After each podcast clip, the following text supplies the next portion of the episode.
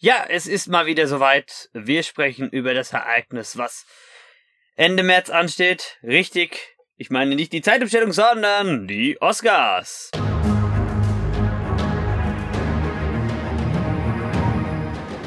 Hi, gute wie, willkommen zu einer neuen Runde, einer neuen Folge von Kirby Talks.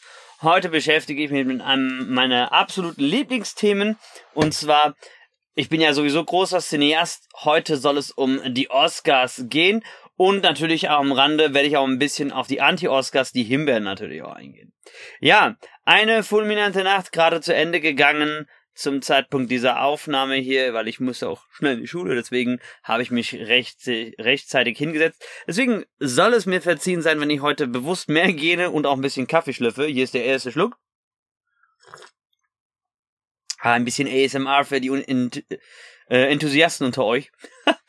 also, ja, äh, die Oscars sind mal wieder äh, gewesen. Normalerweise sind sie ja in der Regel Ende, ähm, ich glaube Ende Februar. Ja, doch Ende Februar. Aber aufgrund äh, der Pandemie hat man das ja in den letzten zwei Jahren ein bisschen anders gehandhabt und sie deswegen nach hinten geschoben.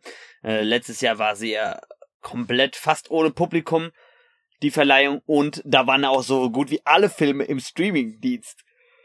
Dieses Jahr jedoch gab es eine Auswahl von Filmen, die man im Kino schauen konnte. Einige, die jetzt erst noch in die Kinos kommen werden. Das ist ja das Interessante. Einige sind ja nur exklusiv einer Jury vorgestellt, die dann auch beispielsweise bei diversen Premieren oder auch Filmfestspielen nur laufen diese Filme und erst nach äh, den Oscars in die deutschen Kinos kommen. So ist es zum Beispiel im letzten Jahr mit The Father und The Judah and the Black Messiah gewesen. Und auch die Jahre davor gab es den einen oder anderen Film, der erst nach der Oscar-Nacht in deutschen Kinos anlief. Ich habe dennoch es immer geschafft, äh, eine große Auswahl dieser Filme schon im Vorfeld zu schauen, denn ich interessiere mich jedes Mal dafür, wenn äh, im Prinzip die Filme nominiert sind, wer wird denn aus der Vorauswahl der Shortlist äh, direkt reingenommen und ähm, ich versuche dann nämlich immer in diesem Zeitrahmen, das meistens zwischen dem 21. Dezember herum bis Anfang Februar ist, diese Filme möglichst alle noch nachzuholen, zu sehen, etc. Und äh, ich schaue jetzt mal ganz kurz auf generell alle Filme, die in irgendeiner Form und Kategorie Nominierungen hatten. Da hatten wir The Power of the Dog, den habe ich gesehen, Dune habe ich gesehen, Belfast will ich auf jeden Fall noch sehen, West Side Story habe ich gesehen, King Richard habe ich gesehen, Drive My Car steht noch auch auf meiner Watchliste, Don't Look Up habe ich gesehen, Nightmare Alley weiß ich noch nicht, ob ich den sehen möchte, habe ich aber gesehen, dass der auch schon auf einen der hiesigen Streamingdienste vorhanden ist. Coda reizt mich auch zu sehen. Encanto habe ich gesehen, keine Zeit zu sterben. Being the Ricardos habe ich nur Ausschnitte von gesehen und äh, die ähm, Filme Licorice Pizza und Macbeth sowie Cruella und Tick Tick Boom habe ich ebenfalls gesehen. Also, ihr hört schon raus, dass ich doch einen Großteil der Filme konsumiert habe. Was jetzt zum Beispiel hier noch fehlt auf meiner Liste wären Flea, The Eyes of Tammy Faye. Das sind zwei Filme, von denen ich zum Beispiel noch gar nichts gehört habe. Macbeth ist auch wieder eine sehr interessante Adaption, aber das ist eine der wenigen äh, Streamingdienste, die ich noch nicht in Anführungszeichen abonniert habe, nämlich äh, Apple TV. Ich habe ja sehr, sehr viele Streamingdienste abonniert. Der schlimmste Mensch der Welt habe ich auch noch nicht äh, gesehen. Und Parallele Mütter. Bei, wie gesagt, einigen dieser Filme weiß ich auch noch nicht, ob ich die nachholen werde, aber äh, einige andere wiederum möchte ich unbedingt sehen. Und was ich interessant finde, ist, dass ich im Prinzip aus der, wie nennen wir es so schön, aus der Königsdisziplin, der Kategorie bester Film, bis auf zwei alles schon äh, konsumiert habe. Aber gehen wir es doch mal ein bisschen in einer umgekehrten Reihenfolge vor von meiner Liste hier. Ähm, ich fange nicht an mit äh, den Königsdisziplinen, sondern die hebe ich mir ein bisschen zum Schluss auf, weil das Beste kommt ja zum Schluss. Deswegen fangen wir mal unten an beim besten internationalen Film. Das sind oft die Filme, von denen ich sage, das sind sehr interessante Filme, Underdogs, teilweise sind es wie Indie-Titel, Indie-Filme. Ähm, ich interessiere mich auch immer sehr, sehr dafür, wer denn eigentlich was für Filme eingereicht hat, denn es waren auch in diesem Jahr wieder ein ganz großes, buntes Potpourri an Filmen, die äh, ihre Einreichung hatten. Auch Deutschland ist oft mit dabei, war aber jetzt meines Erachtens nach schon sehr, sehr lange nicht mehr vorhanden.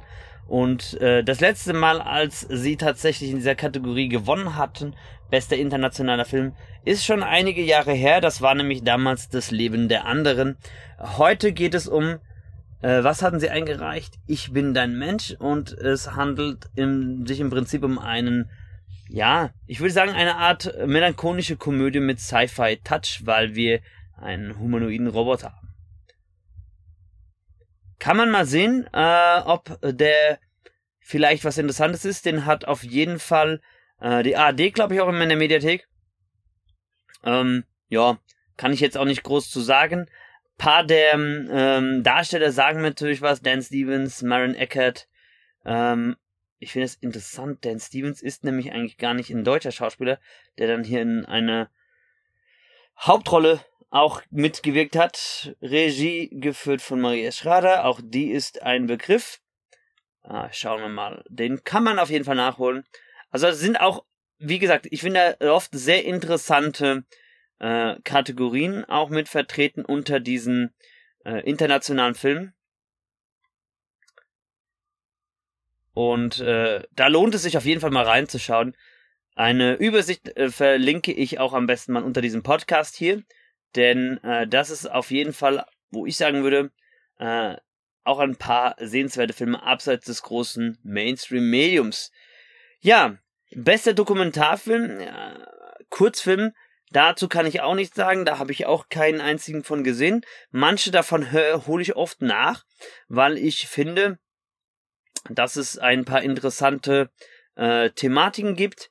Wir schauen uns kurz an die Übersicht. Einmal haben wir eine The Queen of Basketball hat hier in dieser Kategorie gewonnen.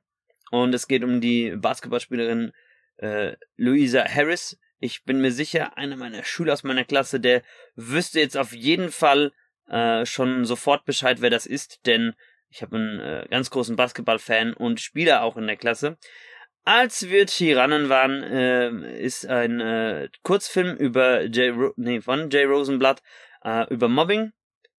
Hörbar äh, haben wir einen Film, der, einen Kurzfilm, der sich über American Football beschäftigt, an einer Schule für Gehörlose. Äh, dann, ähm, was haben wir hier? Äh, nach Hause. Ähm, da muss ich mal selbst nachschauen, um was es sich dabei handelt. Und dann hätten wir. Ah ja, es geht bei nach Hause um Obdachlosigkeit in den Vereinigten Staaten an der Westküste. Und in drei Lieder für Benazir handelt es sich um ein äh, Flüchtlingscamp in der Nähe von Kabul. Das ist zum Beispiel eine Kurz-Doku, äh, die mich schon interessieren würde, weil ähm, nicht einfach, weil ich mich an dem Leid anderer ergötze, nein, im Gegenteil, sondern weil es ja auch schon sehr wichtig ist, wie wir den Leuten helfen können und äh, uns damit zu beschäftigen. Kommen wir zu dem eigentlichen besten Dokumentarfilm. Den habe ich sogar tatsächlich gesehen. Summer of Soul ähm, ist mittlerweile bei Disney Plus auch verfügbar. Ähm, es handelt sich hierbei um einen ähm, Dokumentarfilm über Soul-Musiker, unter anderem Stevie Wonder ist mit dabei, Gladys Knight, B.B. King. Ist auf jeden Fall interessant, wer sich so ein bisschen auch für diese Richtung interessiert, aber auch für RB, Gospel und Motown-Fans, denn es geht auch oft um diese Geschichte und auch um ein bisschen die Rassentrennung und Apartheid. Sehr weltbewegende Bilder. Äh, kann den, ich kann das durchaus nachvollziehen, dass äh, dieser Film in der Kategorie Dokumentarfilm gewonnen hat. Der andere, den, von dem ich nur gehört habe, ist Flea. Das ist ein äh, animierter Dokumentarfilm. Und es geht hier um die Verfolgung von Homosexuellen. Auch das, denke ich, ist ein Thema, was mittlerweile sehr, sehr wichtig ist und auch nicht mehr kurz geschwiegen werden sollte. Von den Dokufilmen schauen wir uns mal an, was bei den besten animierten Kurzfilmen dabei war. Da haben wir einmal The Windshield Wiper, das hat auch gewonnen. Ähm, das, wie gesagt, bei den Kurzfilmen kann ich oft auch nicht unbedingt was bisschen dazu sagen, ähm, denn da habe ich die meisten auch noch nicht gesehen, aber auch etwas, was ich nachhole, wenn ich jetzt mal so überfliege. Okay, Widget Viper ist nicht unbedingt etwas, was mich jetzt ansprechen würde. Das ist auch eher so Richtung Romantik und Komödie. Ähm, dann hätten wir Affairs of the Art, was nominiert war. 16-minütiger Kurzfilm. Das hört sich auf jeden Fall schon mal viel interessant an, weil hier geht es um das künstliche Darstellen und das Ausstopfen, also wie wir mit Props arbeiten. Sowas interessiert mich sehr, sehr. Äh, als Cineast auch auf jeden Fall. Dann hätten wir Bestia, es geht um die chilenische Geheimpolizei. Auch könnte interessant sein, weil das geht schon Richtung True Crime. Ein bisschen. Und es ist mit Stop-Motion-Animation äh, agiert worden. Dann hätten wir äh, Red Robin oder Rote Robin. Boah, das ist echt, hört sich echt komisch an auf Deutsch manchmal, solche Titel. Ähm, hier geht es um das Rotkehlmädchen Robin. Robin ist eigentlich für Rotkehlchen, ne, an dieser Stelle erklärt. Und äh, sie möchte eigentlich, also das ist eigentlich ein Tierfilm, ähm, denn eine Mäusefamilie äh, wird von Vögeln aufgezogen. Also auch hier auf jeden Fall ein paar interessante Kurzfilme dabei. Wie gesagt, in Kurzfilmen kenne ich mich meistens nicht so gut aus. Aber da kann ich dann an anderer Stelle vielleicht nochmal was zu sagen. Kommen wir zur ersten Kategorie, auf, bei dem ich auch fast alle Filme gesehen habe. Und zwar bester Animationsfilm. Äh, da haben wir also als Gewinner Encanto. Das ist äh, auf jeden Fall, finde ich, ein verdienter Sieg. Es ist ein Musical und äh, Animationsfilm. Ähm, und äh, beschäftigt sich auch mit dem Leben von äh, ja, lateinamerikanischen Familien in den Bergen Kolumbiens. Ohne zu viel zu, zu verraten. Ich hätte aber allerdings gedacht, dass das Rennen Raya und der letzte Drache machen würde. Auch dieser Film war nominiert. Ähm, ich bin großer Fan von der asiatischen Mythologie und ich fand es genial, wie eigentlich hier im Prinzip die einzelnen Aspekte umgesetzt worden sind. Deswegen hätte ich gedacht, dass der eher ins Rennen geht, aber äh, beide, wie gesagt, nominiert und äh, wohlverdienter Sieger ist auf jeden Fall auch Encanto, auch mit einem sehr krassen Ohrwurm drin. Auch Flea ist hier nominiert, das finde ich echt interessant, weil ich dachte eigentlich, das zählt nur als Animationskurzfilm. Scheint also eine doppelte äh, Besetzung zu haben. Luca, ein äh, Familienabenteuer, auf jeden Fall auch sehr lustiger Film, äh, der in der italienischen Riviera spielt. Und äh, der einzige Film aus dieser Kategorie, den ich noch nicht gesehen habe, ist äh, The Mitchells gegen Maschinen. Ich finde nämlich der Reiz, den es bei vielen Animationsfilmen auch gibt, ist, die sind zwar oft von ihrer Aufmachung, Aufwartung her und äh, von dem Gestalten her für Kinder ausgelegt, aber sie haben oft auch eine tiefere Botschaft drin, sodass auch Erwachsene daraus was lernen können. Einige Thematiken verstehen auch oft, äh, ja, Erwachsene teilweise besser. Ne? Machen wir das nächste ein bisschen kürzer zusammengefasst, die Technikkategorien. Da hat nämlich äh, der Film Dune sehr viel abgeräumt. Und zwar gehen wir es mal im Schnelldurchlauf durch. Einmal für die beste Kamera, für die beste Filmmusik. Ja, Hans Zimmer auf jeden Fall wohlverdient. Ich will mal schauen, der hat ja schon viele, viele Nominierungen. Interessanterweise, und man muss das schon sagen, Hans Zimmer hat ja sehr viele äh, Filmmusiken geschrieben, die auch gut ins Ohr gehen. Und er zählt auch äh, bis heute zu einem meiner Lieblingskomponisten von Film-Soundtracks. Interessanterweise hat er aber nur einen Oscar bekommen für König der Löwen und für Dune. Also 1995 für König der Löwen und jetzt dieses Jahr für Dune. Und das, obwohl, wenn wir uns mal schauen, wofür er noch nominiert war, Rain Man, Rendezvous mit einem Engel, Besser geht's nicht, Der Prinz von Ägypten, Der schmale Glad, Gladiator, Sherlock Holmes, Inception, Interstellar, Dunkirk.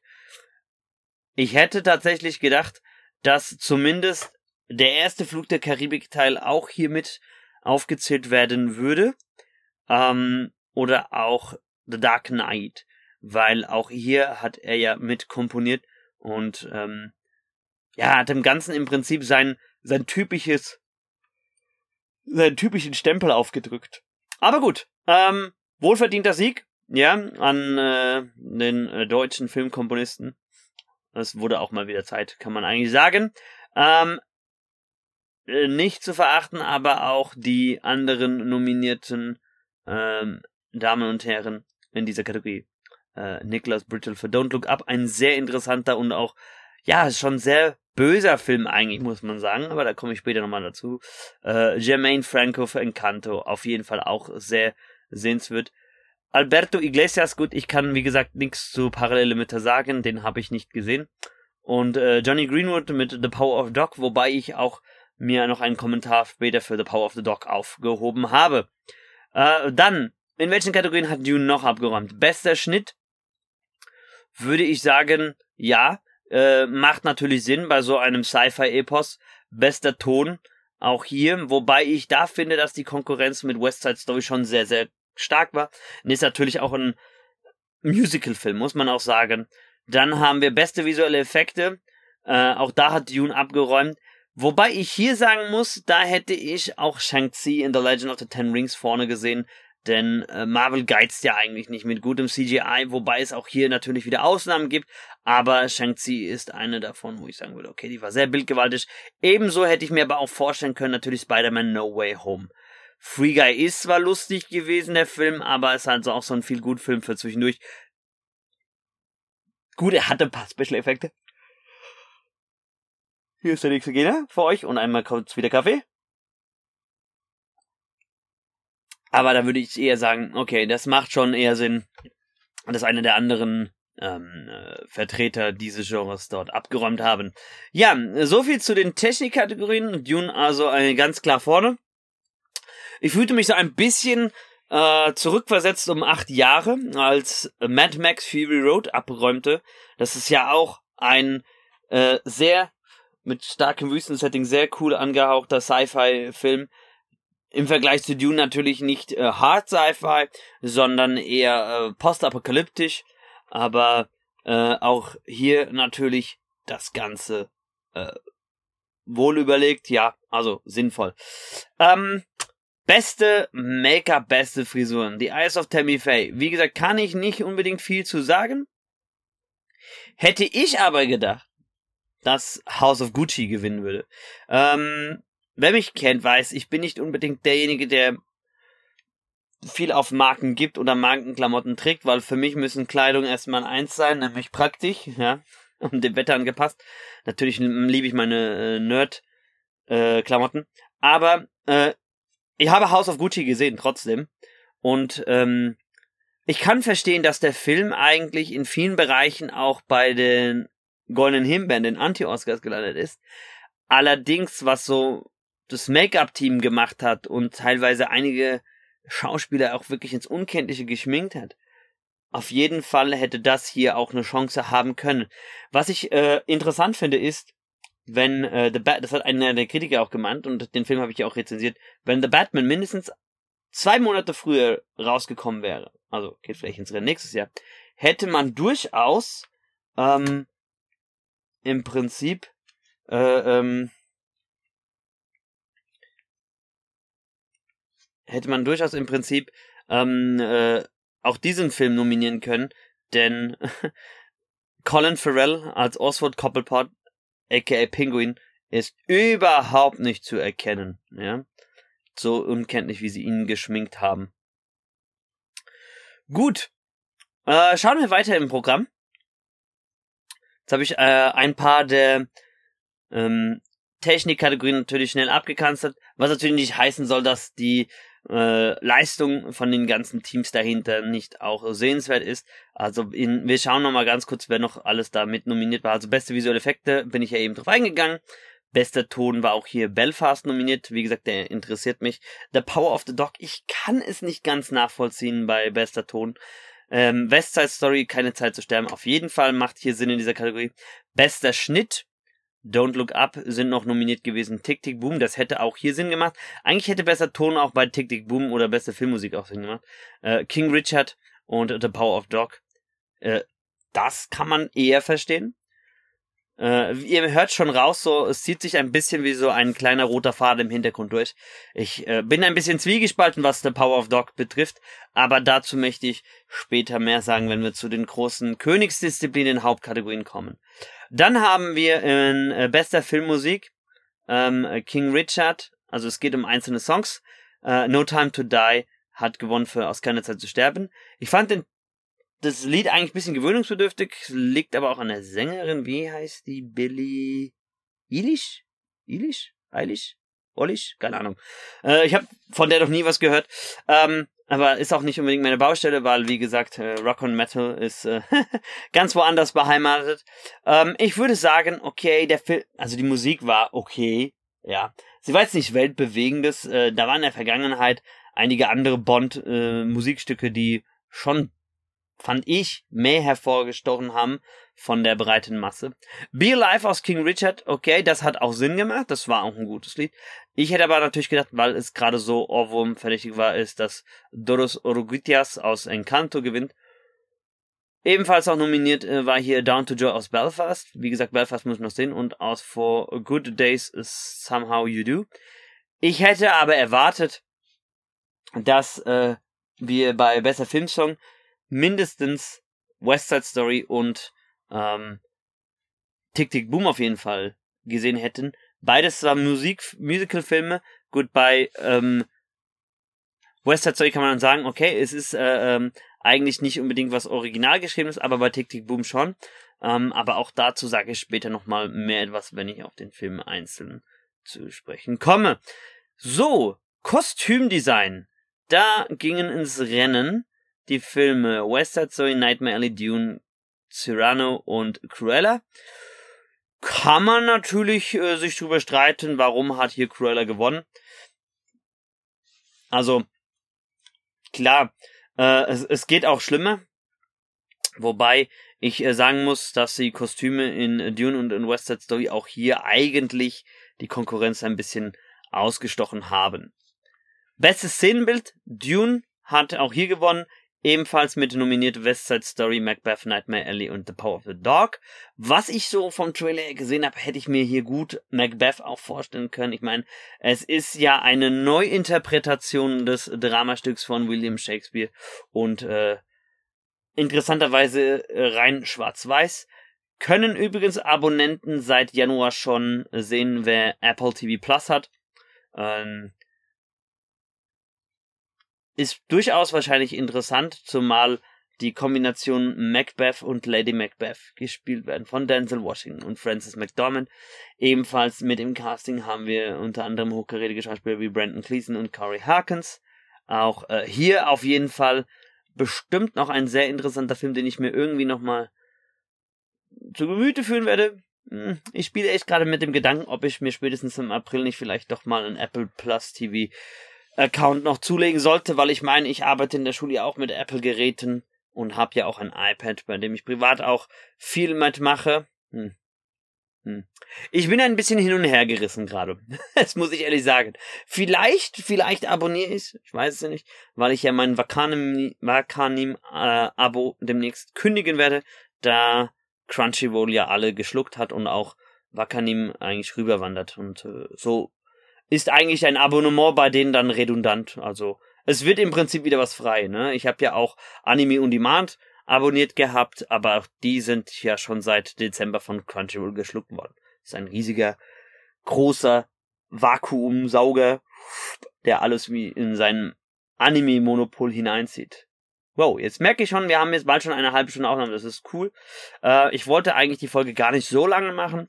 Ähm, Podcasts müssen ja auch nicht immer unübertrieben lang sein.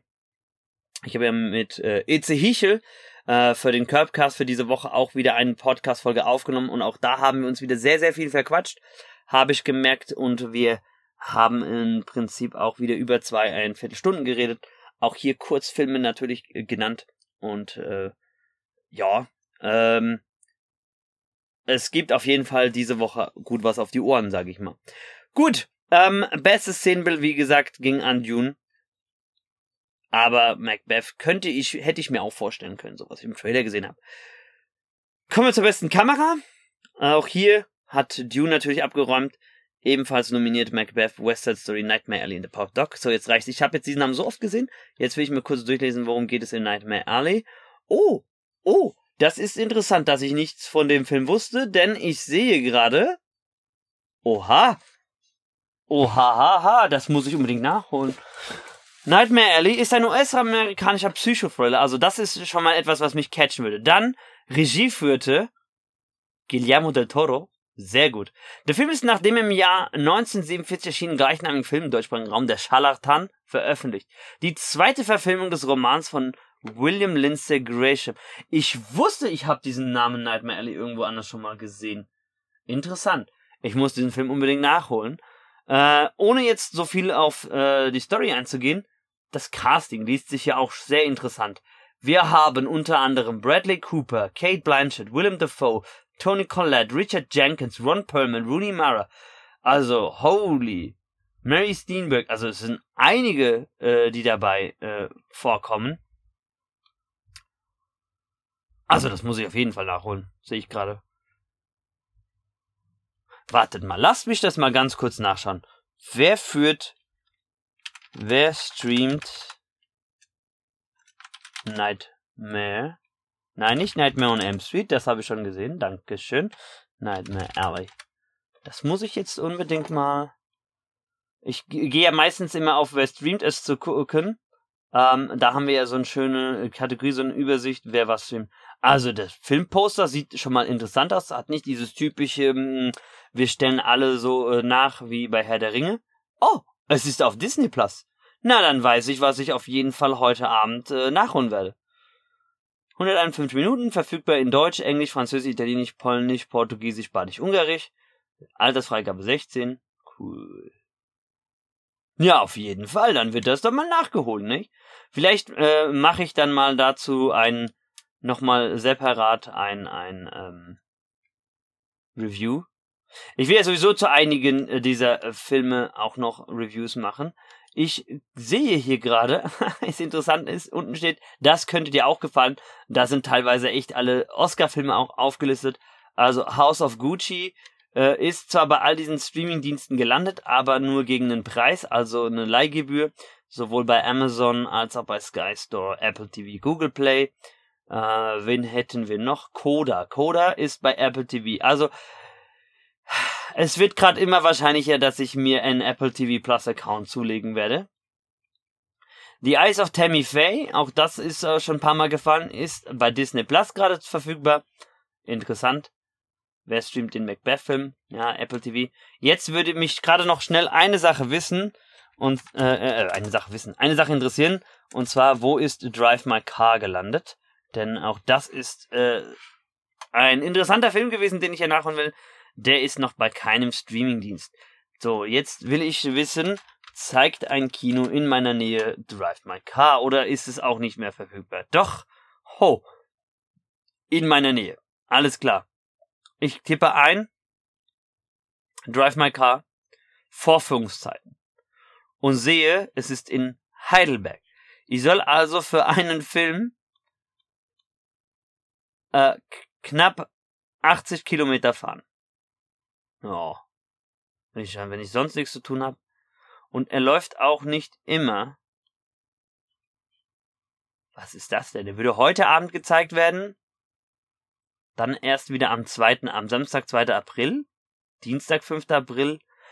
Und ich muss, müsste trotzdem 80 bis 90 äh, Kilometer mindestens fahren. Gut. So sehr ich auch ein äh, Filmenthusiast bin, dann werde ich warten, bis äh, dieser äh, irgendwie rauskommt äh, und ihn dann nachholen. Wenn wir schon mal kurz bei der Übersicht sind, schauen wir doch einmal, wo die anderen laufen, die ich auch noch nicht gesehen habe. Äh, Flea war auch noch dabei, genau. Bevor wir gleich wieder zurückgehen zum eigentlichen Thema.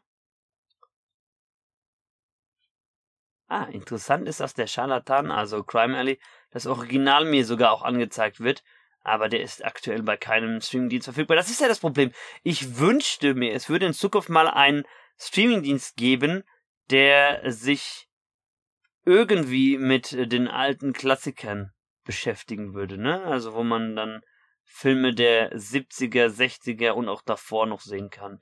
Gerade auch so die Schwarz-Weiß-Film ist manchmal auch super interessant. Also, Flea ist momentan bei keinem Streamingdienst verfügbar aber da mache ich mir keine Gedanken drum, denn ähm, der, dieser Film, also Dokumentationsfilme landen sehr, sehr schnell eigentlich dort in der Regel. Ähm, kann man bisher nur den Trailer anschauen, aber gut. Dann, wie sieht es aus mit The Four Days? Der ist schon bei einigen Streamingdiensten verfügbar. So wie bei Amazon zum Beispiel, Apple TV. Also ich, alles ungesponsert, da muss man dazu sagen. Der schlimmste Mensch der Welt. Momentan nirgendwo verfügbar. Ich muss mal sagen, ich habe angefangen, ähm, mich mit skandinavischen Sprachen auseinanderzusetzen. Das ist ein norwegischer Film. Aber manchmal klingen die für Außenstehende halt einfach so lustig. Also soll jetzt hier nicht abwertend so sein, aber Ferdens Verste Menneske ist halt ein sehr lustiger Name eigentlich dafür, dass es doch so ein harter Film sein soll. Ähm, Kino im DFF, was ist das denn? Wo soll das denn sein? Es gezeigt Filme in Originalfassung. Ah! Aber wo soll das sein? Es würde tatsächlich. Ach so, sie zeigen es auf Norwegisch. Na gut, so gut bin ich dann doch noch nicht mit den Sprachen.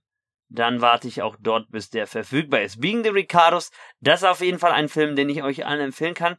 Das finde ich nämlich interessant. Äh, ah, der ist auch bei Amazon Prime verfügbar. Na, also den könnt ihr auf jeden Fall schon äh, euch zu Gemüte führen. Mit Nicole Kidman und Javier Bardem. Gut, ich finde, sie ist nicht unbedingt eine der besten Schauspielerinnen, die wir haben. Da habe ich andere Präferenzen. Aber äh, Javier Bardem ist ein super Schauspieler. Es geht hier in diesem Film um äh, Aaron Sorkin. Ähm, also im Prinzip eigentlich eine, ein biografischer Film. Denn ähm, sie sind nämlich dabei, äh, Sitcom I Love Lucy zu schreiben. Also das ist auf jeden Fall ein äh, interessanter Film. Auch hier mit im Casting weiterhin auch dabei haben wir zum Beispiel auch J.K. Simmons, Tony Hale. Also auf jeden Fall äh, interessant. Licorice Pizza ist momentan nirgendwo verfügbar. Übrigens, das ist äh, so ein schöner, ein, ähm, schönes Wortspiel.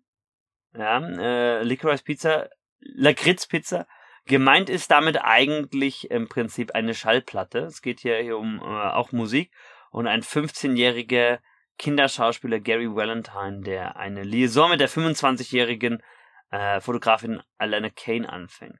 So, wo würde das denn in meinem Umfeld laufen? Beziehungsweise wann hätte ich, wann hätte ich denn eigentlich Zeit, den zu gucken? Also diese Woche hätte ich gar nicht Zeit. ist vielleicht am Ende der Woche. Aber gut, ich muss warten, bis das neue Kinoprogramm verfügbar ist. Ist ja meistens ja, ja, Mittwoch, wenn es für die kommende Woche feststeht. Der würde aber tatsächlich in Frankfurt gezeigt werden. Und in Lisch. Naja, Lisch ist auch schon wieder 50 Kilometer von mir entfernt. Und warum will eigentlich jedes Kino, dass ich, äh, jeder Film, dass ich bis nach Heidelberg fahre? Ich fahre keine 80 Kilometer, auch wenn ich Filme sehr mag. Dann muss ich warten. Das würde ich machen, hätten wir keine Pandemie vielleicht. Ich bin wirklich so verrückt. Ich bin mal in der Vergangenheit wirklich fast 100 Kilometer gefahren, weil es unbedingt einen Film gab, den ich sehen musste. Äh, das war am Geburtstag meiner Mutter. Ich wollte, ich habe sie, äh, also vor, vor fünf Jahren? Sechs Jahren. Zwei, warte mal, wir haben 2022, ne? 2016 war's. Genau, weil ich sie unbedingt in einen bestimmten Film einladen wollte, zum Geburtstag, den sie auch gerne sehen wollte. Also wir sind beide sehr äh, Cineasten.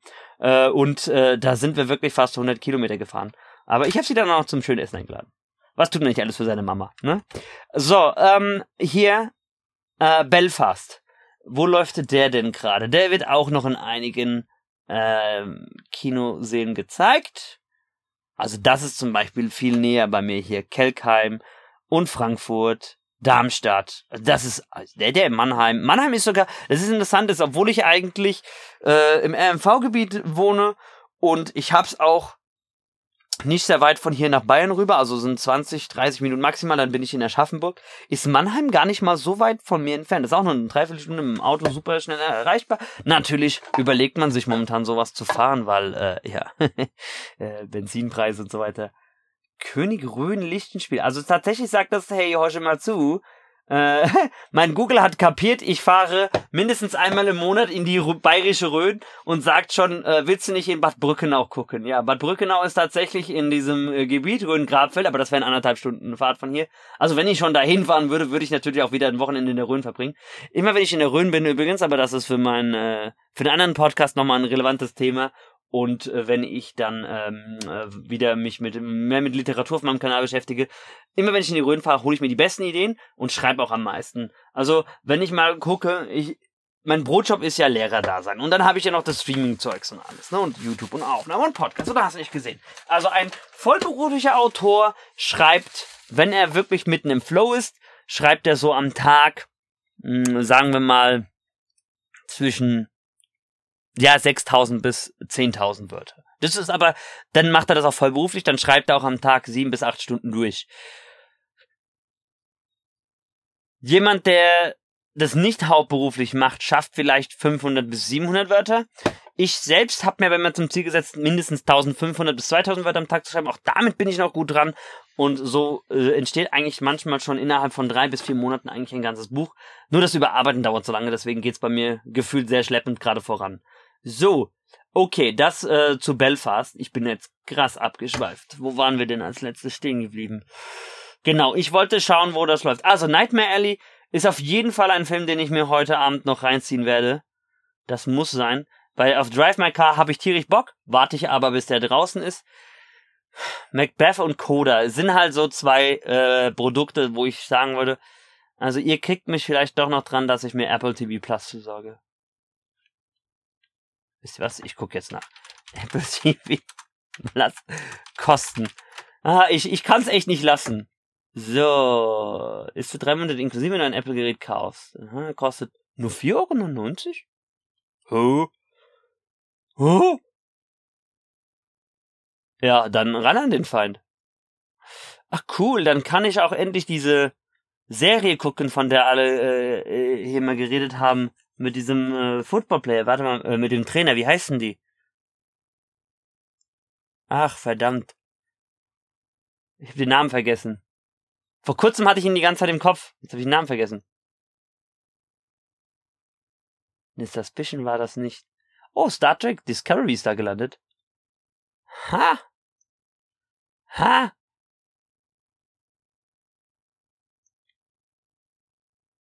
Warte mal, was? Wie hieß denn die Serie? Ich bin gerade voll abgedriftet, aber ist mir jetzt auch. Oh, ah, oh, oh, Superman Lois ist da auch gelandet.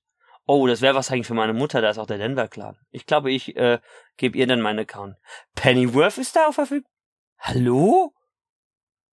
Wie konnte ich die ganze Zeit ohne Apple TV Plus auskommen?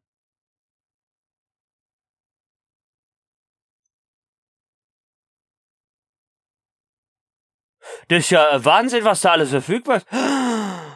Okay, okay, okay, okay, okay, okay, okay, okay. Ich sehe ich muss mir Apple TV Plus kaufen. Äh, ich warte aber noch zwei Tage oder so, dann äh, ist wieder Gehalt auf dem Konto. Dann wird das nämlich immer zum Ende des Monats oder Anfang des Monats abgebucht. Ich meine, ich habe genug Geld dem Konto, aber äh, ich hab's lieber immer, wenn das mit, dem, mit den Beträgen immer weggeht. Deswegen lasse ich bei mir immer alles am Anfang des Monats abbuchen, damit ich weiß, wie viel ich für den Rest des Monats verfügbar habe. Hallo? Das ist ja der Wahnsinn, was da alles. Okay, I'm sold. In zwei Tagen habe ich Apple TV Plus. also zwei Tage nach der Aufnahme dieses Podcasts. Ich weiß gerade noch nicht, wann ich den hochlade. Vielleicht lade ich. Eigentlich will ich den möglichst zeitnah, vielleicht heute schon hochladen. Aber cool. Okay. Äh, back to topic. Ähm, wie heißt denn diese Serie mit diesem, äh, ich komme nicht drauf. Warte mal, warte mal. Ich habe den Namen sogar. Jason Bateman ist doch der Hauptdarsteller, oder? Jetzt, jetzt, jetzt bin ich gerade voll raus. Ich will wissen, wie diese Serie heißt. Ozark, nein. Ozark war was anderes. Arrested Development, nein. Wie heißt denn diese Serie?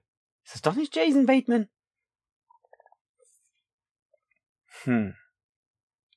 Interessant. Wenn ich Jason Bateman eintippe, wird mir angezeigt Zootopia 2. Ich wusste gar nicht, dass sie einen, einen zweiten Teil drehen. Zoomania, also äh, Zootopia, war ja schon sehr interessant.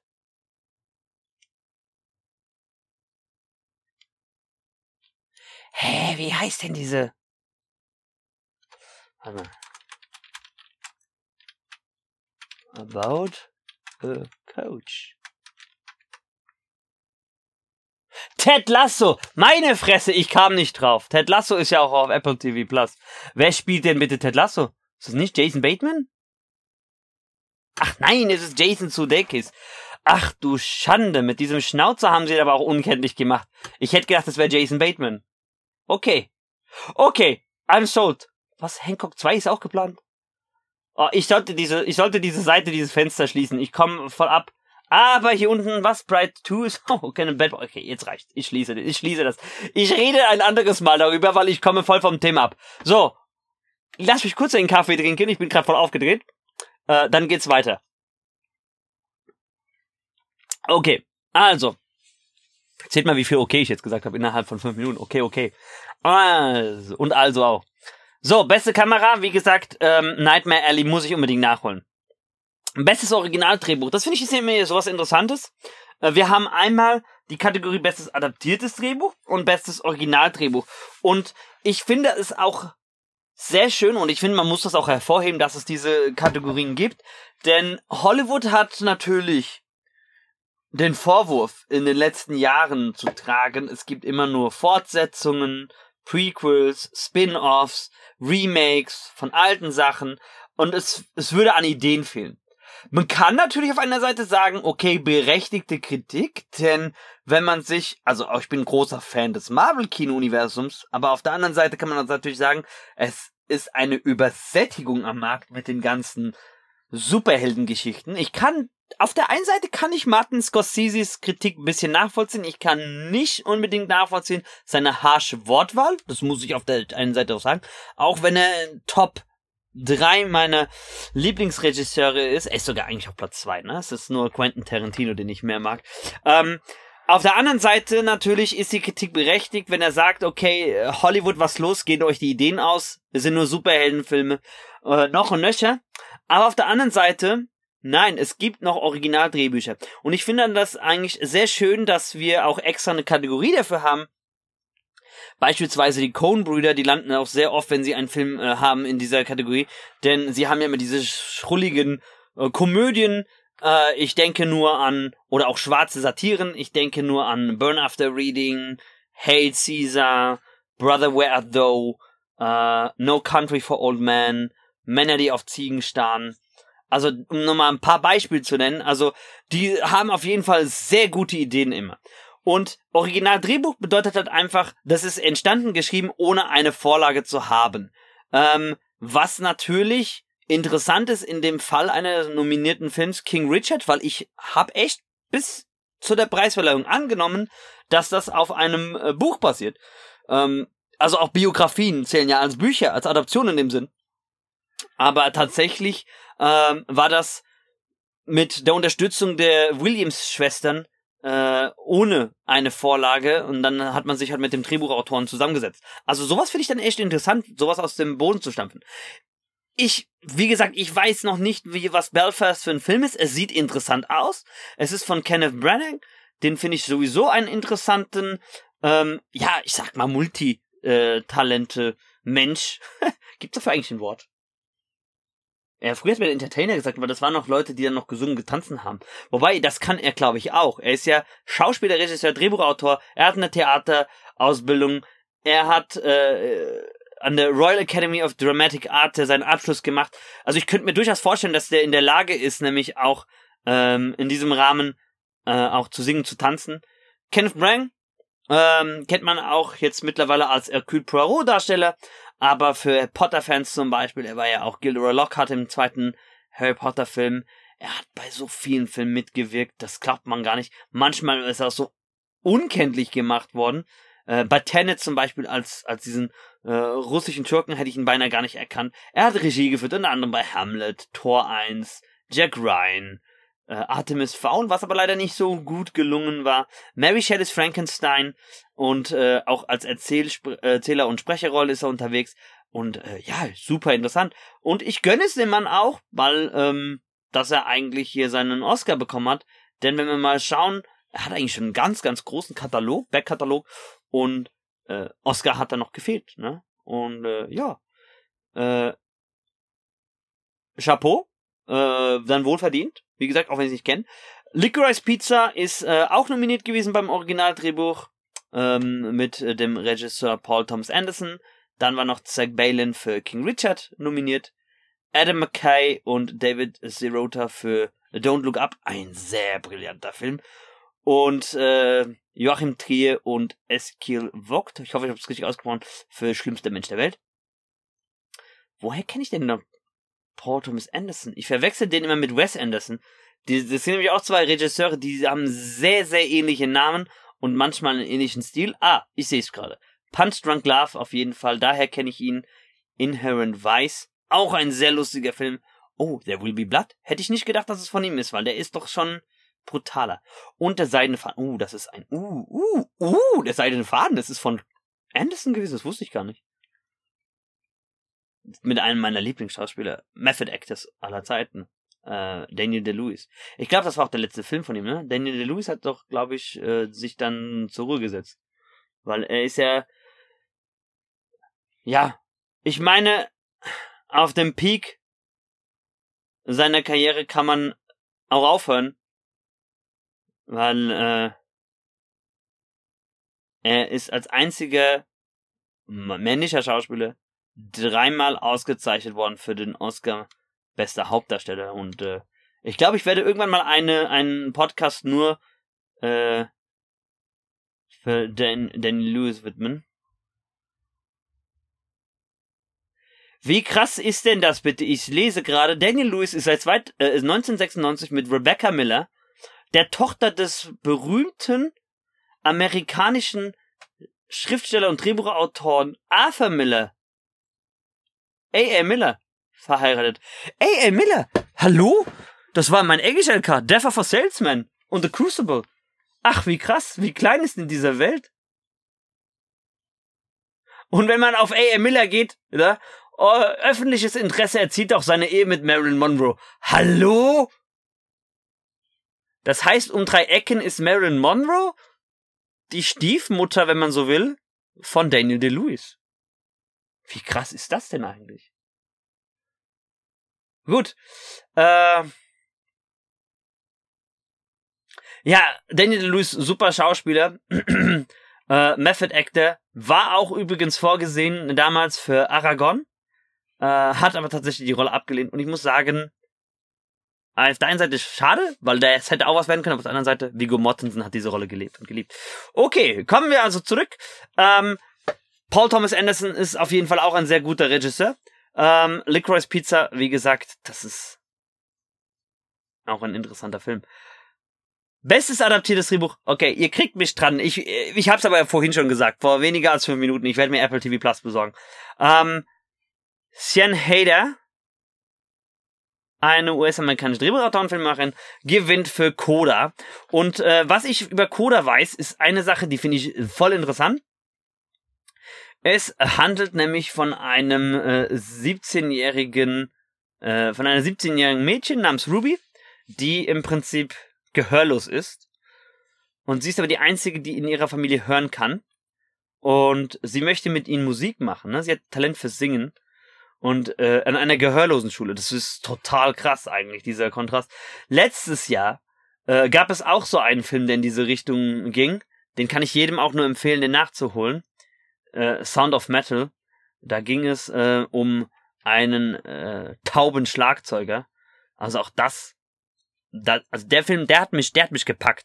Vor allen Dingen, äh, halbe Spoilerwarnung, bei, bei Sound of Metal war das, äh, als der Protagonist sich dann im Prinzip äh, nach langem Für und Wider gegen die Implantate entschieden hat. Aber das, wie das umgesetzt war, krass. Gut, weiterhin besser adaptiertes Drehbuch Jane Campion mit The Power of the Dog. Ryusuke Hamaguchi und Takamase Oe für Drive My Car. Maggie, Maggie Gyllenhaal, die Schwester von Jake Gyllenhaal. Frau im Dunkeln. Mhm und Eric Roth, John Spates und Dennis Villeneuve für Dune. Gut, ich bin großer Frank Herbert-Fan. Ich habe alle Dune-Bücher. Alle 33. Also auch die, die seine Söhne äh, geschrieben haben, die Spin-offs, weil äh, Frank Herbert lebt ja leider nicht mehr, ne? Ich finde, der Film ist super umgesetzt. Natürlich etwas merkwürdig, dass sie in der Mitte aufgehört haben. Wobei, das war schon ein sehr gigantisches Epos. Es wäre vielleicht viel zu viel gewesen, da rein zu klatschen. Vielleicht, obwohl man könnte sagen, es war ein gut äh, umgesetztes Drehbuch. Ich müsste, wie gesagt, mal Coda lesen und dann auch den Film sehen, um zu sagen, ob äh, gerechtigter Sieg oder nicht.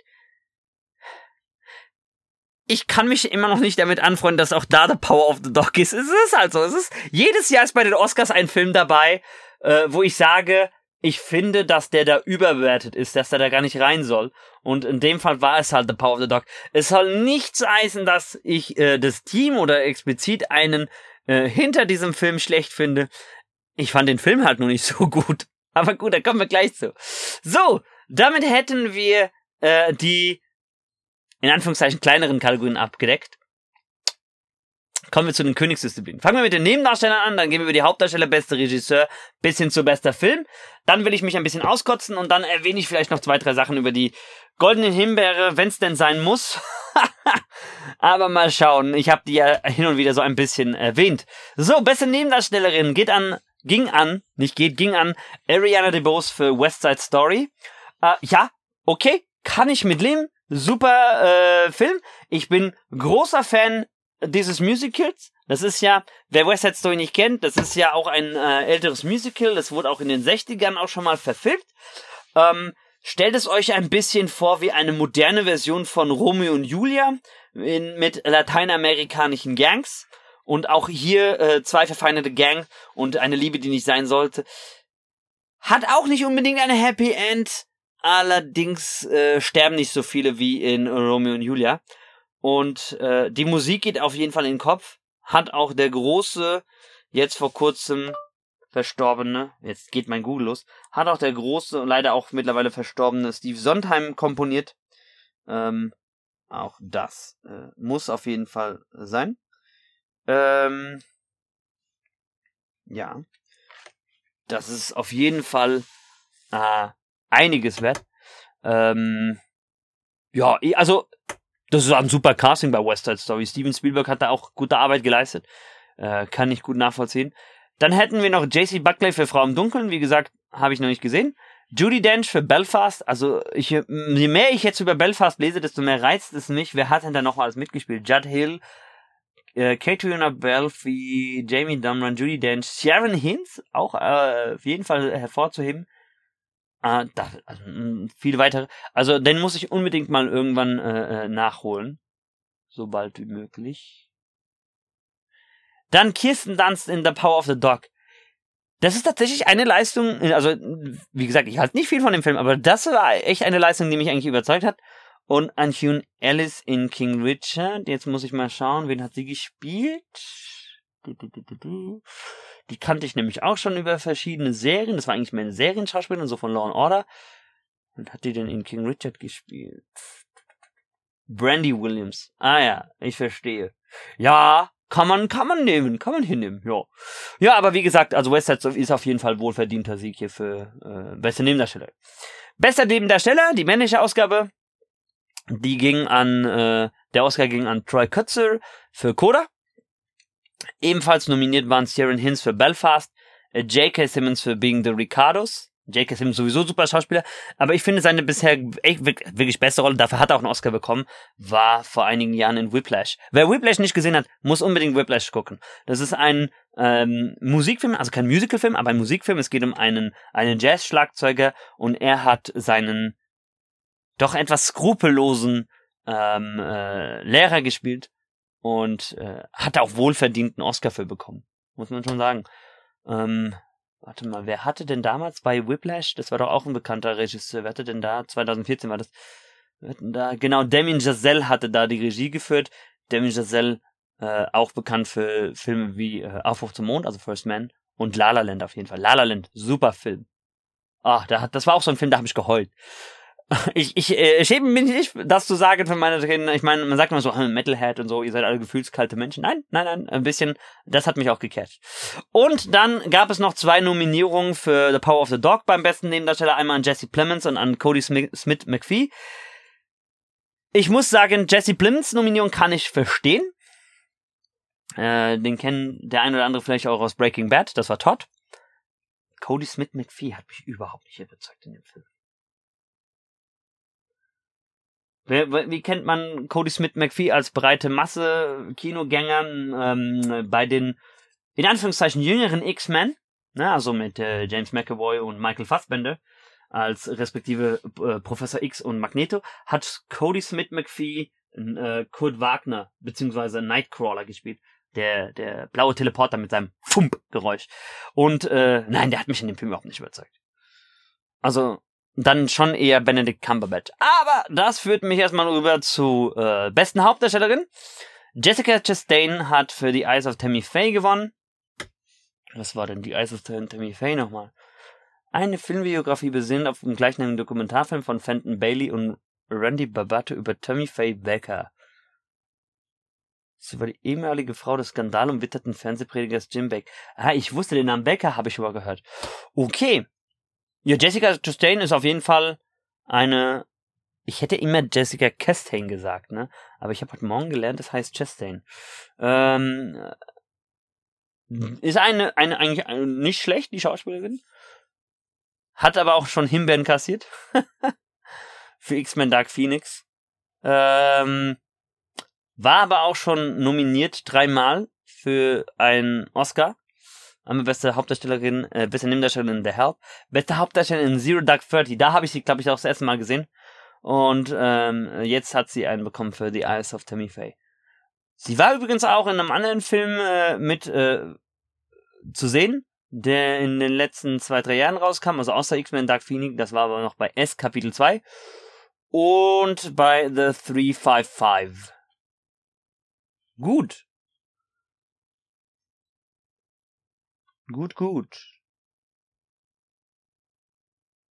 Okay.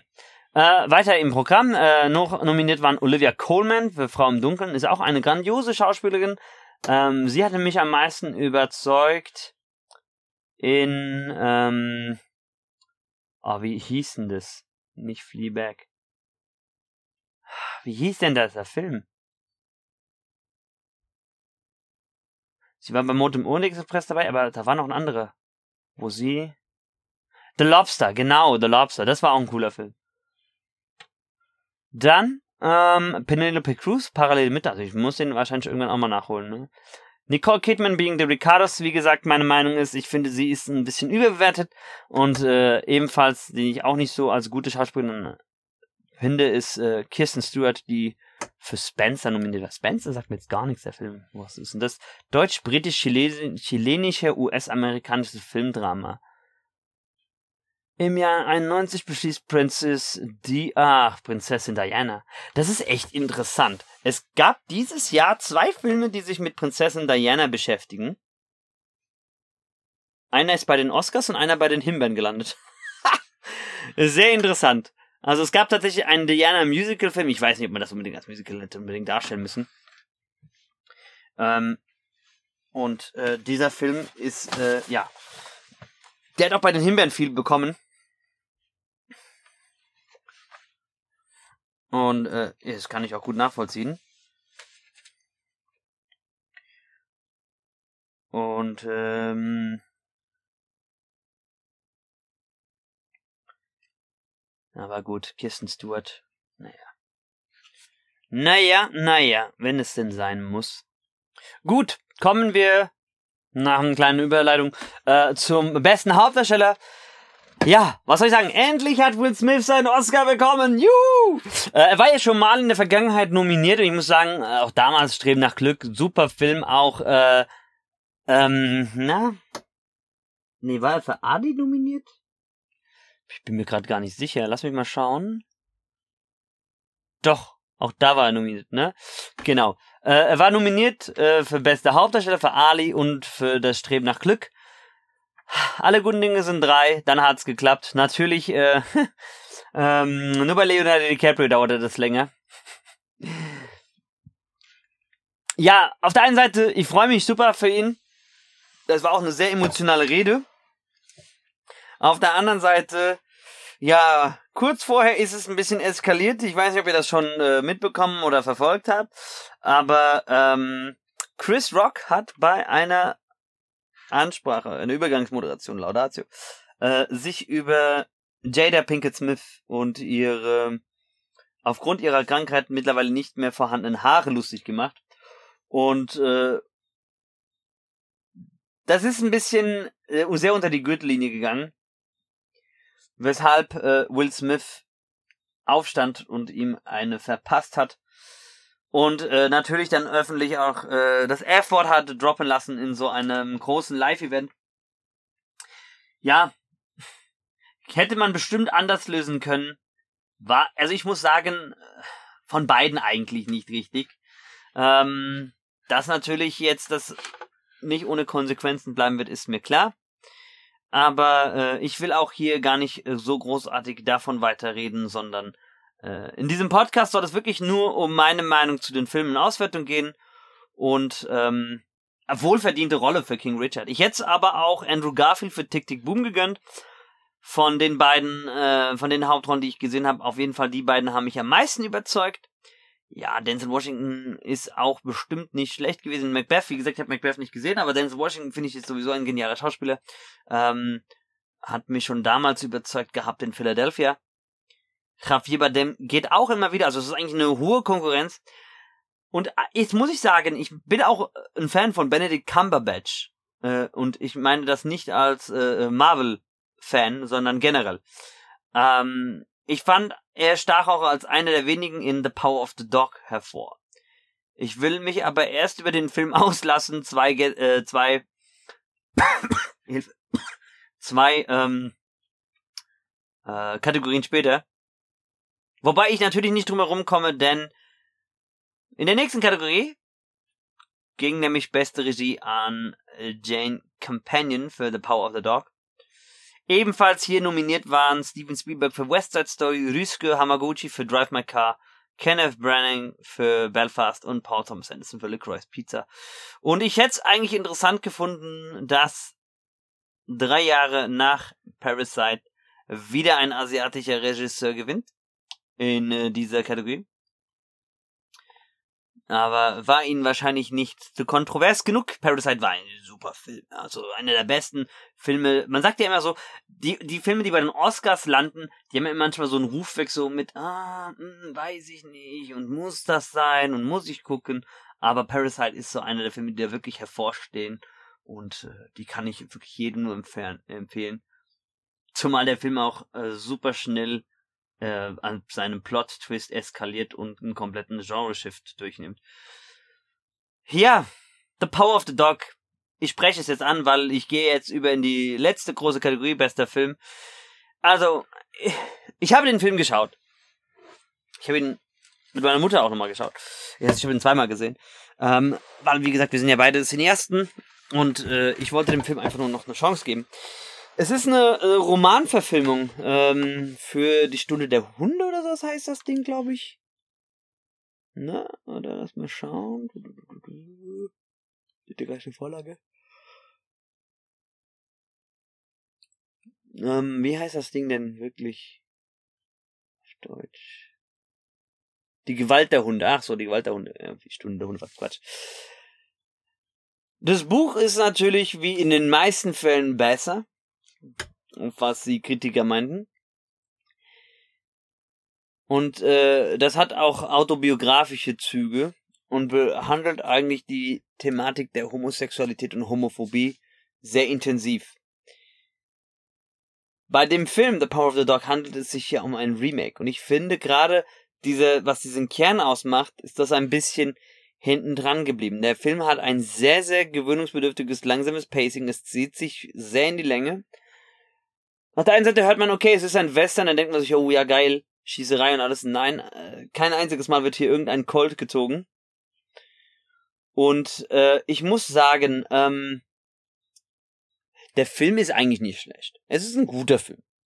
Ist es aber ein Oscar-Film? Streitfrage. Noch viel größere Streitfrage ist, ob zwölf Nominierungen, ich meine, er hat ja nur eine Auszeichnung bekommen, aber ob zwölf Nominierungen das rechtfertigen. Ja.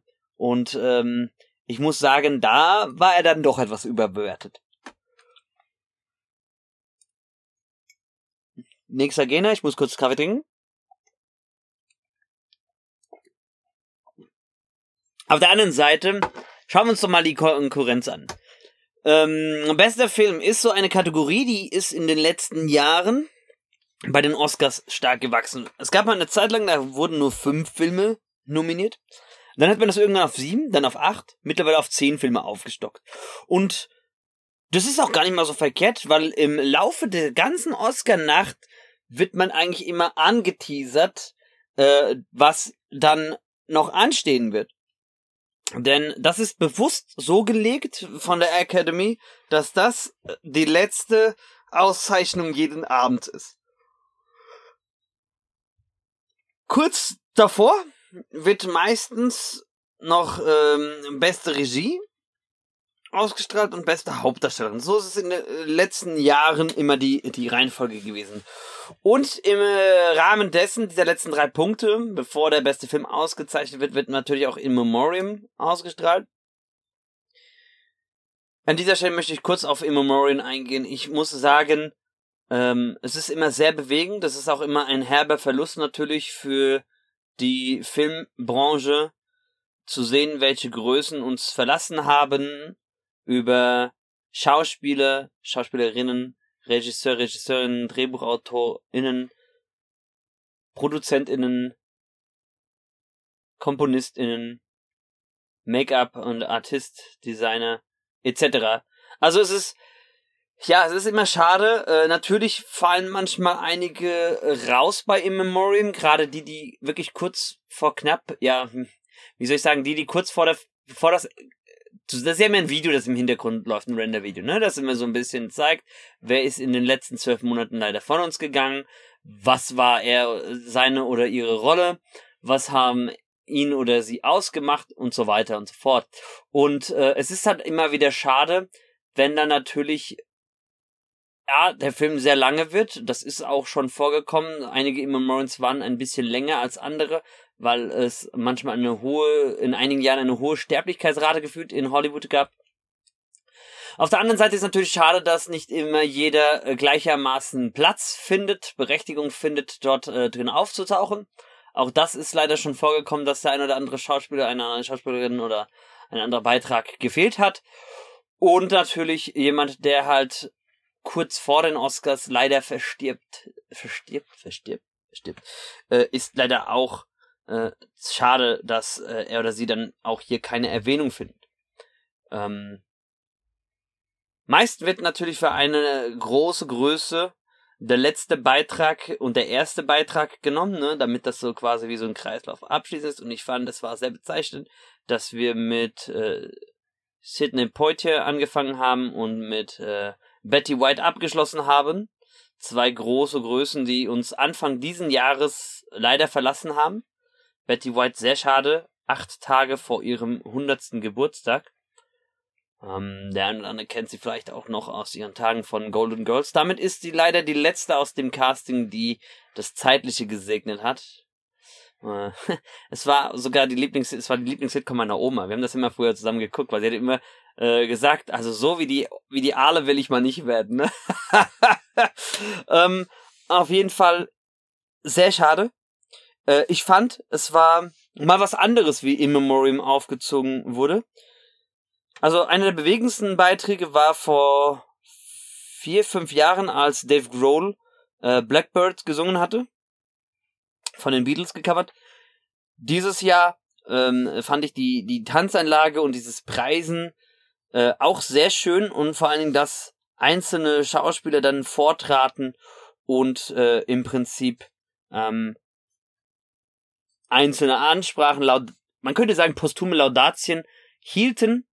Ähm, hier war es dann in dem Fall äh, ähm, unter anderem Bill Murray und äh, Jamie Lee Curtis, eben nicht mehr bei den Namen nicht mehr eingefallen, ne? Äh, auch das sehr schön, ähm, äh, wie das hervorgehoben worden ist. Also es war sehr bewegend, muss man schon sagen. Und dann der absolute Highlight, das absolute Highlight, der absolute Höhepunkt des Abends ist die Auszeichnung äh, der Kategorie Bester Film. Wie gesagt, hier und dort werden im Laufe des ganzen Abends immer mal wieder kleine Clips eingestreut über die zehn Nominierten. Was ich auch jedem empfehlen kann, was immer sehr lustig ist, wenn es auf die Oscars zugeht, macht äh, der Kanal Screen Junkies seit ein paar Jahren. Äh, die machen ja immer Honest Trailers, also diese, diese sich nicht ganz so ernst zu nehmenden Parodien über Filme Trailer und äh, sie haben aber immer einmal im Jahr einen Honest Trailer zu den Oscar-Filmen und dann auch zu den Emmys, die ja erst im September wieder sind. Aber auf jeden Fall, ähm, da auf jeden Fall gibt es einen sehr, ich sag so viel auf jeden Fall, was ist denn heute los? Ja, ich merke, es ist sehr früh morgens, es ist jetzt, lass mal auf die Uhr gucken, gleich halb sechs. Ich muss mich langsam mal fertig machen für die Schule. Ähm, ich will das aber hier noch durchbringen. Weil, wie gesagt, normalerweise würde ich nicht so früh aufstehen und einen direkten Oscar-Podcast raushauen, aber äh, gut, das ist halt, sind halt die Oscars, ne? Und äh, ja, äh, die abschließende äh, finale Kategorie, die Grand Auszeichnung, die immer zum Schluss dann folgt, sind, ist halt die Kategorie äh, bester Film. Und hier hatten wir diesmal zur Auswahl West Side Story. Ich denke, ich habe genug darüber gesagt. Ja, Musical-Film. The Power of the Dog. Dieser Western-Film. Es geht ein bisschen auch um Homophobie. Also, es war ein bisschen, man könnte sagen, eine Art Psycho und, und äh, Version, düstere Version von Brokeback Mountain. Wobei halt hier die Thematik mit ähm, Homosexualität, die kam gar nicht so raus, wie äh, es wohl in der Vorlage war. Nightmare Alley, das ist, äh, was ich jetzt gesagt habe, den werde ich heute auf jeden Fall nachholen. Ja, also ein äh, Psychothriller von Guillermo del Toro. Licorice Pizza, die Komödie von Paul Thomas Anderson. King Richard, super Biografiefilm.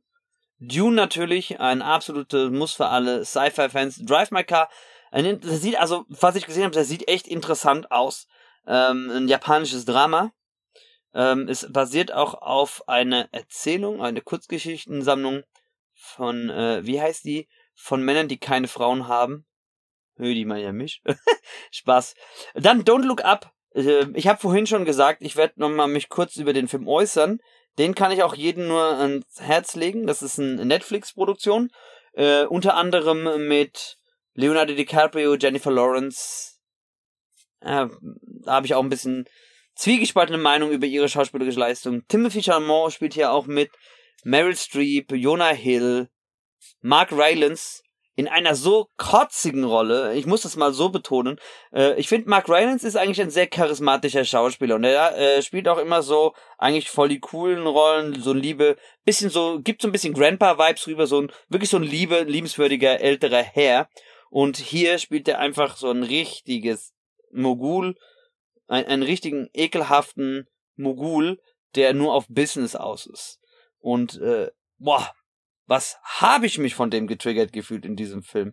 Und auf jeden Fall, äh, Don't Look Up ähm, betrachtet so ein bisschen auf böse Art und Weise, wie wir ähm, eigentlich mit der Klimakrise umgehen und unsere Politiker. Natürlich mit anhand einer anderen Thematik, ein Komet, der auf die Erde zurast und äh, im Prinzip sämtliches Leben hier auslöschen soll.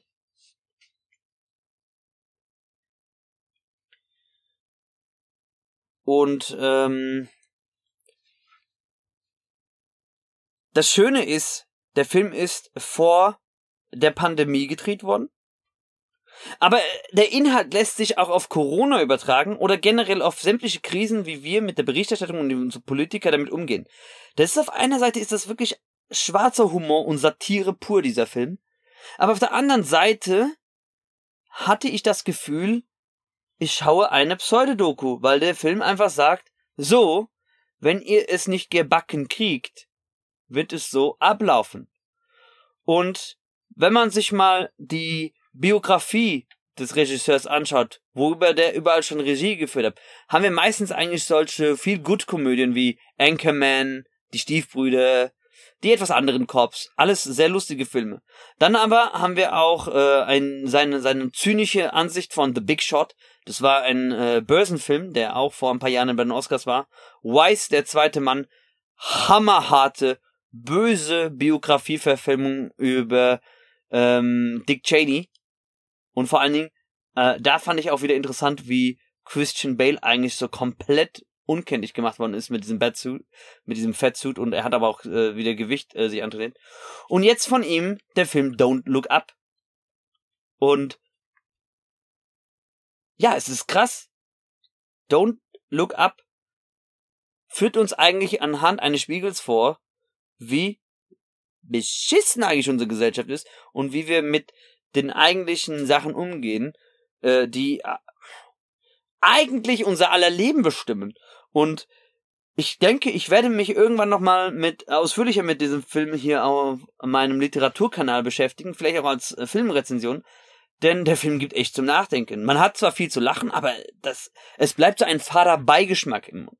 Und deswegen hätte ich gedacht, gerade in dieser Zeit, so mit Corona und Klimakrise und jetzt auch dem Ukraine-Krieg, dass der Film gewinnen wird. Ebenfalls nominiert war in dieser Kategorie Belfast, wie gesagt, den habe ich noch nicht gesehen, und Coda, den ich auch noch nachholen will. Von der Beschreibung her finde ich natürlich Coda super interessant. Und ich gönne es auch wirklich all den zehn Nominierten dort zu sein. Auch wenn ich gesagt habe, ich finde Power of the Dog ein bisschen überbewertet. Ich kann auch nicht ganz nachvollziehen, dass der bei den Top 10 dabei ist. Ähm, gut. Es ist nun mal so.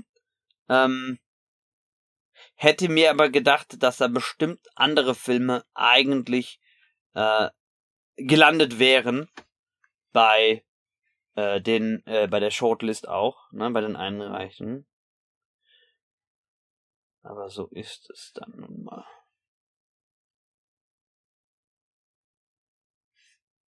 Und äh, es gibt auch einige, einige Filme, über die man sich natürlich auch auskotzen kann, wo man sagen kann, okay, die sind mal wieder von den Oscars ähm, übersehen worden. Da gibt es auch einiges, wo man sagen kann, Warum, warum wurdet ihr nicht nominiert? Also, das würde jetzt aber den Rahmen sprengen, darüber noch äh, groß zu, zu reden. Das könnt, bietet sich vielleicht an, mal für einen anderen Podcast. Aber einen möchte ich hervorheben. Ich hätte zum Beispiel gedacht, dass The Card Counter, ich weiß gar nicht, wie der auf Deutsch hieß, ich habe den auf Englisch gesehen, dass äh, er sich hier finden würde. Ähm, ist ähm, Geht um Oscar, also Oscar Isaac spielt einen, einen Kriegsveteran, der in, äh, zu einem Zocker wird im Casino. Und äh, das ist auch nach Paul Schraders The Card Counter Buch äh, gedreht worden. Ebenfalls hätte ich aber auch erwartet, dass The Green Knight, der ist, glaube ich, mittlerweile auf Netflix auch verfügbar, wenn ich mich nicht irre, auch äh, hier eine Chance gekriegt hätte. Zumindest natürlich, ähm, weil das eine interessante Adaption vom Camelot wieder mal ist, mit Dev Patel als äh, der Neffe von King Arthur. Oder auch, und das hätte mich halt gewundert, weil normalerweise Musiker-Biopics sehr oft in diesen Kategorien landen, Respect. Denn äh, Jennifer Hudson hat in äh, dem gleichen Biopic Aretha Franklin gespielt, letztes Jahr. Und ich fand, das war eigentlich eine geniale Darstellung. Hätte ich mir auf jeden Fall äh, auch vorstellen können, dass äh, dieser Film in der Kategorie bester Film gelandet wäre. Gibt es sonst noch irgendwas, was ich loswerden wollte? Ja, Wes Anderson, hm, ja, ich sag ja, ich habe wechselt, hat auch einen sehr großen Film wieder rausgehauen, The French Dispatch, mit über 20 großen Schauspielern. Es ist ein richtiges All-Star-Casting über Benicio del Toro, Adrian Brody, Timothy Chalamet, Jeffrey Wright, Owen Wilson, Francis McDowell, Lea Seydoux, Tilda Swinton, Bill Murray, nur mal um äh, ähm, Christoph Waltz, nur mal um eine Spitze des Eisbergs zu nennen. Ich bin mir sicher, der wäre vielleicht ein bisschen besser angekommen oder hätte mehr Aufmerksamkeit erregt. Der ist leider ähm, der Pandemie ein bisschen zum Opfer geschoben, äh, äh, zum Opfer gefallen und ist öfter verschoben worden. Ähm, hätte vielleicht auch was mehr werden können. Das wäre auf jeden Fall auch so ein Film gewesen, wo ich gedacht hätte, okay, du landest auf jeden Fall auch in der Kategorie bester Film. Abschließend möchte ich noch kurz erwähnen, ich freue mich natürlich, dass Samuel Jackson einen Ehren-Oscar bekam. Äh, ist auf jeden Fall äh, einer meiner Lieblingsschauspieler. Er spielt dann natürlich immer so diese ausgewählten, ja, man könnte böse sagen, Token-Charaktere, aber ist es auch nicht wirklich. Ich, ich mag den Kerl einfach. Der ist, der ist unheimlich charismatisch. Und äh, auch immer so schön, ich finde es so schön, dass er auch kein Blatt vor dem Mund nimmt. Der ist immer so schön direkt. Ich habe auch einen Schüler bei der Klasse, der ist genauso, der redet auch ohne Filter. Und bei Samuel Jackson finde ich halt immer noch sehr lustig, äh, wenn dann er anfängt zu fluchen und äh, ja, sein Lieblingswort, äh, das M-Wort vorkommt. Liv Ullman ebenfalls einen Oscar bekommen und Elaine May. Äh, auch das soll natürlich äh, nicht außer Acht äh, gelassen werden. Ansonsten eine, ich fand, es war eine solide Oscar-Nacht diesmal. Interessant, dass wir seit Jahren mal wieder Moderationsteam hatten. Die letzten paar Oscars gingen ja ohne Moderatoren aus. Auf Amy Schumer hätte ich gerne verzichtet. Ich finde sie einfach unlustig. Es soll nicht heißen, dass ich weibliche Comedians nicht gut finde, aber sie finde ich unheimlich anstrengend. Die finde ich einfach nicht lustig. Amy Schumer ist für mich die weibliche Version, die weibliche amerikanische Version eines Mario Barts und den finde ich auch nicht lustig. Den finde ich genauso nervig. Abschließend zu sagen, äh, Glückwunsch auf jeden Fall auch an alle Sieger. Bei einem oder anderen hätte ich natürlich äh, andere Ergebnisse erwartet. Wie gesagt, bei Tick Tick Boom äh, hätte ich gedacht, dass der zumindest einen Oscar bekommt. Cruella brauchte nicht unbedingt einen, meiner Meinung nach. Licorice Pizza, wie gesagt, den äh, muss ich noch schauen. Coda will ich auf jeden Fall nachholen. Also Licorice Pizza habe ich ja ein bisschen gesehen, stimmt sowas. Ich bin komme jetzt komplett selbst durcheinander. Und äh, Being the Ricardos äh, hört sich auf jeden Fall auch interessant an. Das sind also ein paar Filme dabei, die ich unbedingt nachholen möchte, die ich vielleicht auch euch empfehlen kann. Wenn ich aber hier die Top 3 rauspicke von den ganzen Nominierten, auf jeden Fall wären das Dune, King Richard und Don't Look Up. Ähm, von denen, die ich halt auch gesehen habe. Und eigentlich, eigentlich äh, Honorable Mention, Tick Tick Boom. Und äh, ja. Was bleibt mir noch zu sagen? Als äh, ich hoffe, es hat euch gefallen, meine äh, kleine Analyse, Auseinandersetzen mit dem Thema Oscars. Ganz kurz will ich noch was äh, sagen über die Himbeere. Da fand ich nämlich eine Sache interessant. Ich meine, kaum jemand interessiert sich für die Himbeere. Ich natürlich schon als Cineast. Ich will natürlich wissen, wer hat äh, hier die Himbeeren bekommen. Das fassen wir ein bisschen kürzer ab. Ähm, es gibt erstmal einen sogenannten Erlöserpreis. Soll bedeuten, wer im Vorfeld eine Himbeere bekam, wird eigentlich äh, und im äh, Jahr darauf für die Oscars nominiert wird, kriegt den Erlöserpreis. Soll heißen, hey, du hast es geschafft, das Platz zu wenden, vom schlechtesten Film, Schauspieler, Regisseur, was auch immer, zum besten so und so zu kommen. Und äh, dieses Jahr ging diese Auszeichnung an Will Smith, weil er im äh, äh, Jahr davor oder im nee, es ist nicht unbedingt das sogar das äh, Nachfolge das Folgejahr, aber er hatte ja eine Himbeere zum Beispiel auch für After Earth und hat sich jetzt hier wieder rausgekämpft. Schlechtester Schauspieler dieses Jahr waren nominiert unter anderem Mark Wahlberg, Scott Eastwood, Roy Hartramp für Diana, das Musical. Ich verstehe nicht, warum man über das Leben von Princess Diana ein Musical machen muss. Klar ist das nach hinten losgegangen. Ähm, Letztendlich ging die Auszeichnung schlechtester Schauspieler dieses Jahr an LeBron James für Space Jam.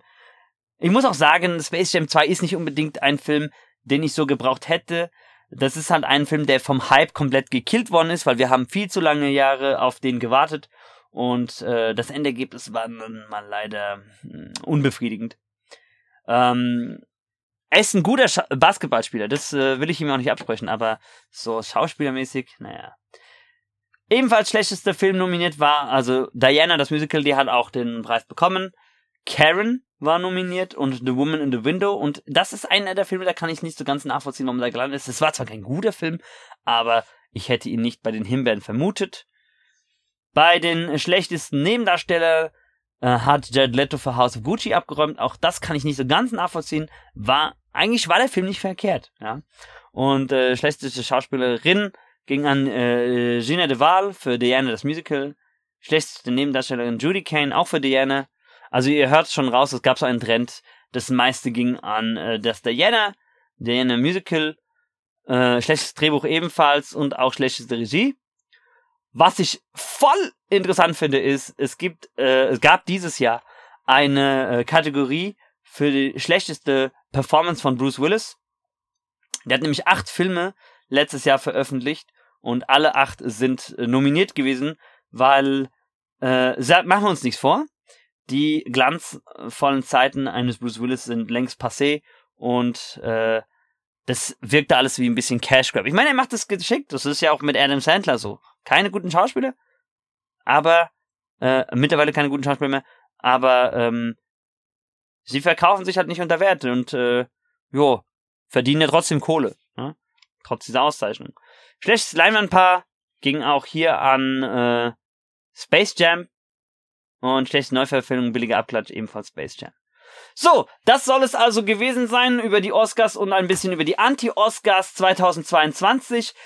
Was habt ihr von diesen Filmen gesehen oder mitbekommen? Was wollt ihr euch noch ansehen? Lasst es mich wissen, schreibt es mir in die Kommentare, schreibt es mir auf Social Media, wo auch immer ihr das hier rezipiert, egal ob auf Anchor, Spotify, Deezer, YouTube etc. Ich will eure Meinung wissen, was hat euch am meisten äh, gefallen, zugesagt? Hat euch irgendwas überrascht? Wenn ja, was? Natürlich auch die Ohrfeige, die Chris Rock äh, kassiert hat, ähm, wird natürlich noch lange Diskussionsbedarf sein. Deswegen Hashtag Ohrfeige soll es sein. Wenn ihr an dieser Stelle angekommen seid, schreibt das mir in die Kommentare. Und ansonsten sehen oder hören wir uns bei einem der nächsten Videos, bei einem der nächsten Podcasts. Und ich bin hier raus. Peace out!